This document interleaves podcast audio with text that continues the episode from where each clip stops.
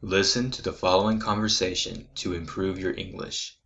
To view the transcript of each conversation or schedule a private English lesson on Skype, visit my website at worldenglishsteacher.com. Is that a new car?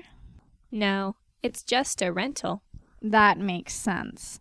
I didn't think you could afford a car that nice.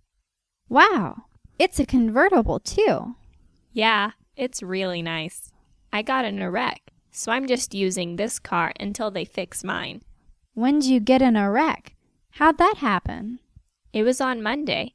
The other driver wasn't paying attention, ran a stop sign, and hit me. No one got hurt, right? No, we were both fine.